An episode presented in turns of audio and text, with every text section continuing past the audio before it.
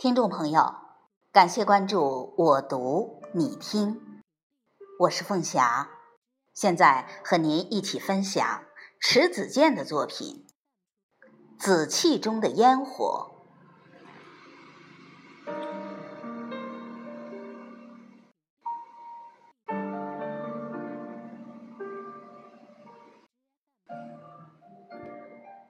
房子跟人一样。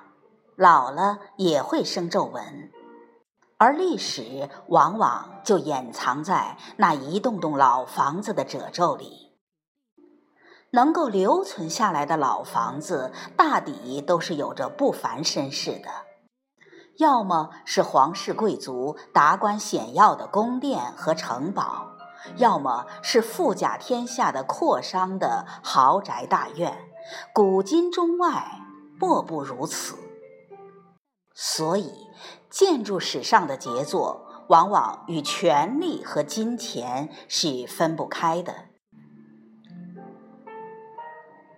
宫殿上那些经历了千百年风雨仍然无比灿烂的琉璃瓦，与被岁月风雨侵蚀后大批大批倒塌或歪斜了的民居，形成了鲜明的对照。民居虽然温暖朴拙，但它身上的泥土的成分太多，等于是肉做成的，摧折也快。而宫殿可以说一石一木都是由工匠们精心烧制，是由骨头铸就的。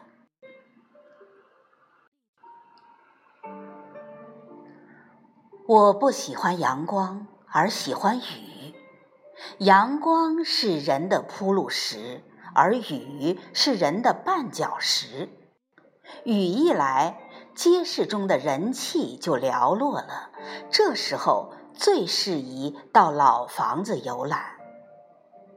我在一个微雨的夏日午后走进沈阳故宫，雨丝时有时无，太阳若隐若现着。被忽明忽暗的天色和薄雾笼罩着的故宫，有点海市蜃楼的意味。游人果然因为雨丝的落脚少而又少。一座远离了人语的宫殿，就是一本干干净净打开的大书，可以激发人平调的情怀。沈阳故宫也被称作圣经皇宫，它是清太祖努尔哈赤在天命十年开始修建的宫殿。可惜他在定都沈阳后的第二年就燕驾归西了，留下的未完成的建筑是由他的第八个儿子皇太极建造的。皇太极继承汉位后。于一六三六年在此登基称帝，改国名为大清，所以这里也可称是大清的奠基地。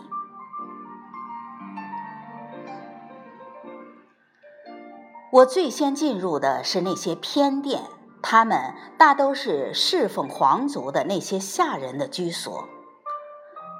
一座座灰色的小屋子，看上去乌蒙蒙的，是那么的清冷，让我仿佛听到了夜半时分寂寥的梆声。大正殿是努尔哈赤时代建立的宫殿，远远望去，它很像公园里那些随处可见的八角亭。不过，走到近前，当你的目光与南门两侧柱子上盘踞着的两条栩栩如生的金龙相遇时，还是明白，它终归不是寻常百姓可以驻足的亭子，仍然带着股帝王君临天下的霸气。尤其是大正殿的古色斑斓的天花彩绘。那万福、万禄、万寿、万喜的篆书汉文，与含有吉祥意味的梵文以及龙凤图案交相辉映，让人顿时嗅到了二百五十多年前的宫内的繁华气息。大正殿是处理政务、颁布诏书、召见大臣之地，充满了政治色彩。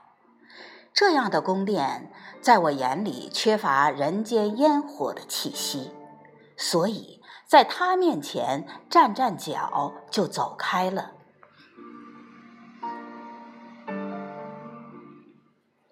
沈阳故宫中最让我动心的就是后宫，它其实就是皇太极的家。沿着石阶而上，穿过高高的凤凰楼的楼阁，也就到了皇太极和皇后的居所清宁宫。清宁宫的两侧是六座配宫。其中有四座是皇妃的寝宫，这四位皇妃都来自蒙古部落，其中陈妃和庄妃两姐妹尤为著名。在这些建筑中，除了殿顶的琉璃瓦和檐下的彩绘呈现出别样的绚丽，居所里面却是布局简单。粗粝的锅灶，宽大的万语炕，古朴的屏风，看上去庄重朴素，体现了满族人传统的生活习俗。如果说正中的清宁宫是一位敦厚的男人的健壮的身躯的话，那么左右对称着的皇妃寝宫就是这个男人张开的宽厚的双臂。他揽入怀中的，正是与他的生命息息相关的女人。历史上没有哪个皇帝能像清太宗皇太极那样，身上既有英雄的传奇，又有爱情的传奇。陈妃和庄妃这对姐妹是皇后的亲侄女。他们先后成为了皇太极的皇妃，在这些人中，最为皇太极宠幸的是关雎宫陈妃海兰珠。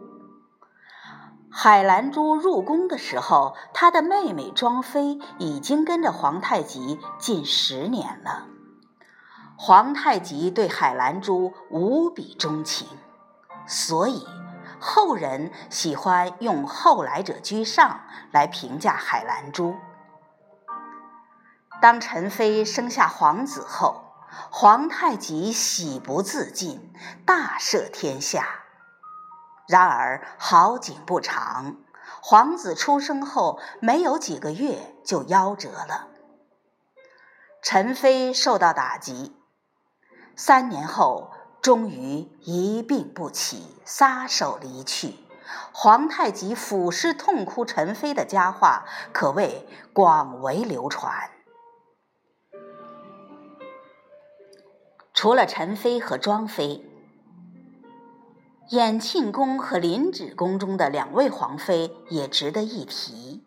她们是蒙古察哈尔部首领林丹汗的妻子。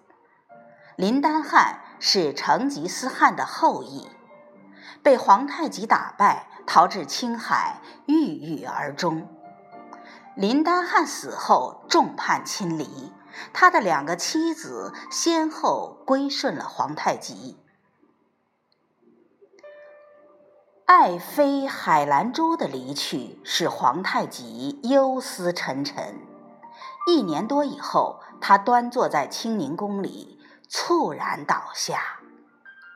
我想，他最后所看到的情景，一定是关雎宫冷落的门庭。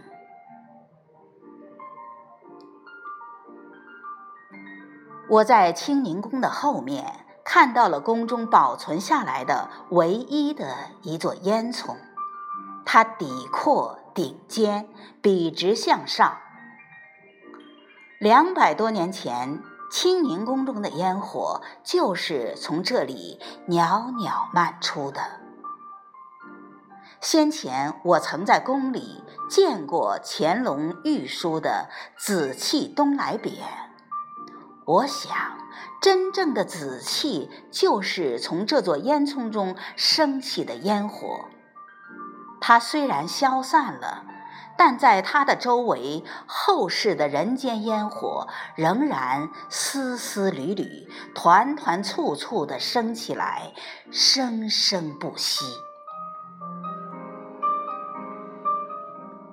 我听见了雨滴从那皱纹重重的清宁宫的飞檐下滑落的声音，那么的曼妙，带着股旧时代迷离的音色，仿佛在为已逝的烟火声声唱着挽歌。